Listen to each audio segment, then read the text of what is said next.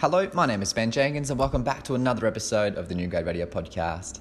In the previous episode I just published, I was talking about some of the many reasons why I've loved my transition from the intensive care unit across now into the emergency department. By no means was that episode exhaustive whatsoever.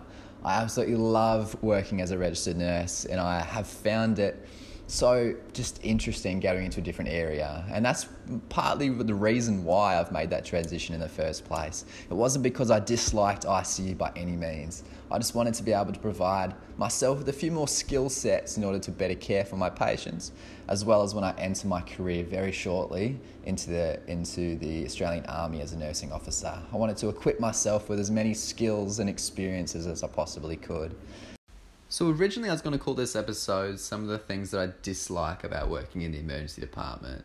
And after having a really good think, like I think that word is just way too strong. I'm not disliking working in the emergency department by any means. And uh, today's episode is just more about more of the, the noticeable differences from working within these very two very separate areas. The intensive care unit and the emergency department are pretty much on different ends of the spectrum. There's two different entities in many different ways. And today I'm sort of just touching on some of those just transitiony type things that are just immediately apparent and some things I just have to change my mindset about. So let's get underway. So I've actually going to use the same headings as what I used on my previous episode of skills, exposure, and processes. So when it starts with skills, so again, recapping what I talked about last episode, the things I loved about with skills is going to be I'm whacking in indwelling catheters as well as cannulation, just some of the things that I wasn't doing day after day routinely in the intensive care unit. But that's come with a bit of a trade off. Yes, I'm applying these new skills, but it means that I'm also not able to do the skills that I was doing every day in the intensive care unit.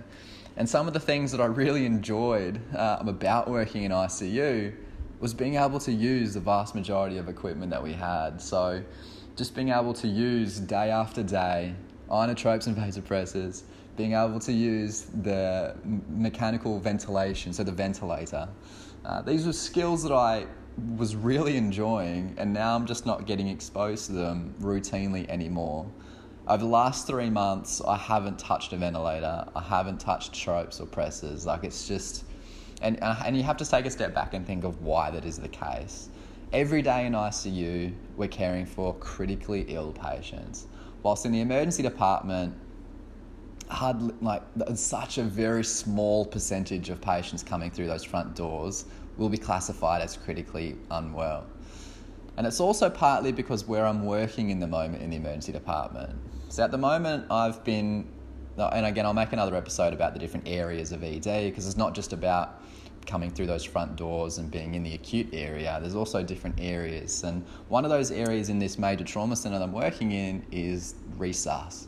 So resus is where you'll get these critically ill patients coming directly off of paramedics uh, pre-hospitally, off of HEMS, so your helicopter paramedics come and landing, uh, as well as some really sick people who are just walking through the front doors or being carried through the front doors in some cases. Um, so those really sick people get through to resus, and then they a lot of the time they just don't come through to that next step where I'm at the moment into acute. So I'm providing this to you guys with some context of, of that in mind, and very shortly, hopefully in the next few months, I will be progressing into that resus area and I'll have a different experience than what I do right now. But at the end of the day, like I'm not touching the tropes, I'm not touching the, the ventilator, and that's a bit of a it's a bit of a downer for me at the moment. It's not to say I'm not going to get back into it. It's just right now, the last few months, I just haven't touched it. And also, it leads on to another thing with exposure. So, when it comes to exposure, again, every day in ICU, you're exposed to critically ill patients. In ED, again, it's such a small percentage of patients coming through that are classified as critically unwell. They go through resus, I'm not there just yet. And with that means that uh, my warped perception of what I talked about last episode, when it comes to what my in my head what sick is and what unwell really is, uh, I just have to have a bit of a, a switch in mindset. If you're coming through the emergency department, you're having a bad day. Like that's just fair enough. Like, it's not a good day if you're in ED. There's better places and better ways to be spending your day than coming in through the doors of the emergency department. So, every person I'm speaking with, I'm giving that just can I make you a cup of tea? Can I make you feel comfortable? Let's just have you settled. Let's get things moving. Um, but again, it has taken a switch in mindset in order to get to that because I'm expecting, I, was, I really was sort of expecting to come through. Everyone I'm doing rapid ABCs on, like I'm my primary survey, I'm whacking in cannulas, I'm doing all this sort of stuff. Things need to get moving really fast, but in reality, you do have a bit of time. That not everyone's in respiratory distress, not everyone's having heart attacks. Like it's vast majority of the time, it's pretty, they're pretty stable. Um, also, when it comes to exposure, I think one thing that has really hit me between the eyes is the, just the large amount of patients coming in who are exhibiting just aggressive behaviour towards nursing as well as the interprofessional team.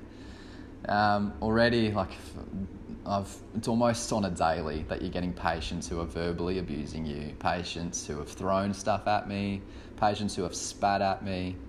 Another patient who's looking at me in the eyes and saying, I'm going to kill you. Like, it's just the mental health and these aggressive patients uh, really put a bit of a dampener on you. Like, I've really had to develop some thick skin um, because they, they call you some pretty bad names and they just do things that you would not expect people in the public to be doing. Uh, and whether it's because of mental health, whether it's because of just a psychotic exacerbations because of illicit substances, maybe it's just because some people are just not very nice people. It's just that is a daily basis at the moment, and that has taken some have some taken some getting used to, because uh, it's not something that I was exposed to upstairs. This is actually an add-on section that I've made later and added to this episode. Um, when I'm talking about the the aggressiveness and stuff towards nurses and, interprofessional staff, it is the truth. It, it does happen but I don't want it to seem as if I'm constantly in danger or um, I'm, I'm absolutely unsafe in the workplace. And for this to turn someone off coming into an emergency department and starting as an emergency nurse, by no means is, I'm, I'm probably making it out to seem really, really bad. Um, and it's just no hope you're about to get abused. You have some incredible resources at your disposal within the emergency department yes, you have security is one. You have excellent training when it comes to de-escalation techniques and and just knowing that you're not putting yourself in danger. Whilst I say that people have been spitting at me and stuff, yes, people have been spitting at me and stuff. Uh, I'm probably making it out to seem as if every patient is like this. No, that's definitely not the truth. The vast majority of the time, you're caring for absolutely lovely people who want to be there and, and really appreciate your help. Um, but there is just the odd one or two that, that it does happen. Um, and then it's just a matter of understanding that you're not putting yourself in danger. You have excellent resources around you, and you do have excellent training from your, from your hospital and, and the team in that regards. You have excellent mental health clinicians who get involved as well. Um, so yeah, I just think this needed to be added to the episode, so it's just not a I'm scaring everyone away type thing. It, it's just yeah. Anyway, guys, I'll get back into the episode. Uh, and finally, it comes to processes. So, whilst I've said in the last episode, some of the things I've loved about starting an ED is getting used to okay, if someone comes in for chest pain, I'm thinking of these focused assessments for these patients. I'm getting these particular things all moving. But at the end of the day, like a lot, a lot of what happens in an ED is exceptionally doctor driven. A lot of these decisions are being made by these doctors, and a lot of the time in emergency department, I'm feeling as if I'm just very task orientated. I'm getting in, I'm getting these bloods in, I'm, I'm putting the cannula in, I'm getting all this stuff sorted, but when I've got six patients, I'm just not, you just don't have that time to be super looking in depth like I was in ICU. I've come from a place where I can tell you pretty much most things about my patients day to day. And now it's feeling as if, well, I, I know a basic story of why you're here. Uh, I'm, I'm trying my best to really get to know you, but again, you haven't gathered all the information yet. And you just don't have that level of control that you have in ICU that you can sit back, you can read, not all the time. Remember, ICU is very dynamic, and a lot of the time you just don't have time to scratch yourself. But here it's like that, except 10 times worse. Like you're four different doctors are looking after four of these different patients who are each telling you to do something in regards to a task. Ben, I need you to do a repeat ECG on that patient. Ben, I need you to go and collect another repeat troponin for that chest pain. This patient needs to go to the bathroom. I need to ambulate that patient. This patient's been sick over in that room. Can you come and clean it up? This other, and it's just like patients are moving here and there. They're no longer sedated uh, with a tube in their throat, lying in the lying in the bed anymore. I know exactly where they are. These these patients can come and go a lot of the time if they're voluntary lot of the mental health patients who are on paperwork, if they decide they need to leave, you need to call up and get security involved. I'll talk about mental health on another, on another episode. Um, but it's just a lot of the time you just seem to be doing things rather than really critically thinking about why this patient is here. And that has taken a lot to get used to. And it's not something that I particularly enjoy about ED. Like, I enjoy getting to really know the patient and here it's as if I'm just touching the surface and not really feeling as if I'm super caring for that patient. Again, this may change um, very soon, and it may just be a little bit of a, a transitiony thing that I'm needing to overcome. But again, these are just some of the things that um, that I, I've found a little bit getting used to moving into this new area. And I can't say that I dislike working in ED. Like that's that's not something I need to say. And I can't really say that after only a three month period. In three months, what really can you can you see? Like it's it takes a long time to get used to an area, to get used to processes that are involved. So again, I'm super looking forward to the next, oh, whatever it's going to be, about nine months left here in ED before I move off to the army.